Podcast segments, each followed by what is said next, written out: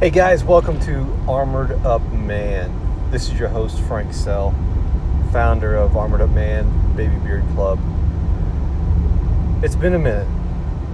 It's been a minute since I've uh, been committed to doing this. It's been a minute since I've sat down and been intentional. And I take full responsibility for that.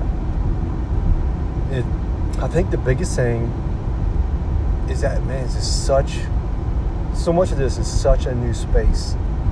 There's this thing called shiny object syndrome.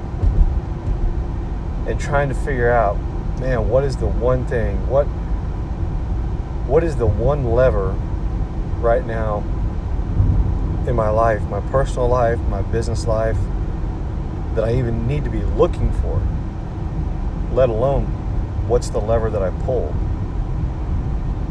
And so that's a big reason why I started this podcast, started this journey, this uh, this tribe community of men that uh, are not satisfied with just getting by on talent.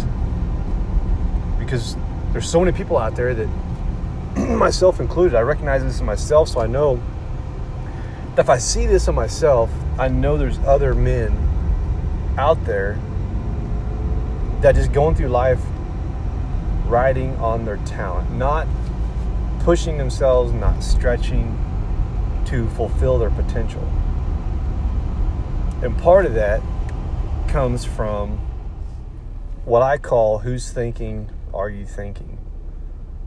We go through life, they say, from zero to seven is our most impressionable years, when the things that we're influenced with that we may not even know, may not even, hell, we don't know, because we knew half of the reasons for the dumb shit that we do, we wouldn't do them. And so I know it took me thirty some years to kind of start digging in and figure out, man, that's not how I really feel about that.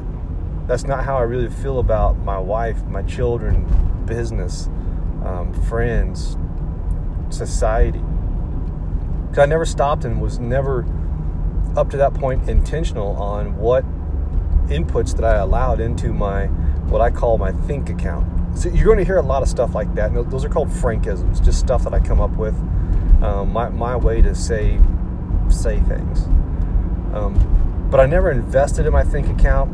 I never thought about where, you know, guarding my my inputs, my influences, because there's a saying that when the pain of staying the same is greater than the pain of change, then we'll change. And that point for me was probably about seven years ago. So thank you for going on this journey with me. Thank you for being a part of this. Um, man, so please leave us some comments, some shares, whatever, uh, whatever helps get this message out, because it, I know that it's for somebody. It may not be for you, but it is for that one person, maybe for a whole lot of people. Uh, but I know it's for at least one person that feels the same way I do, that maybe went through some of the same things that I went through.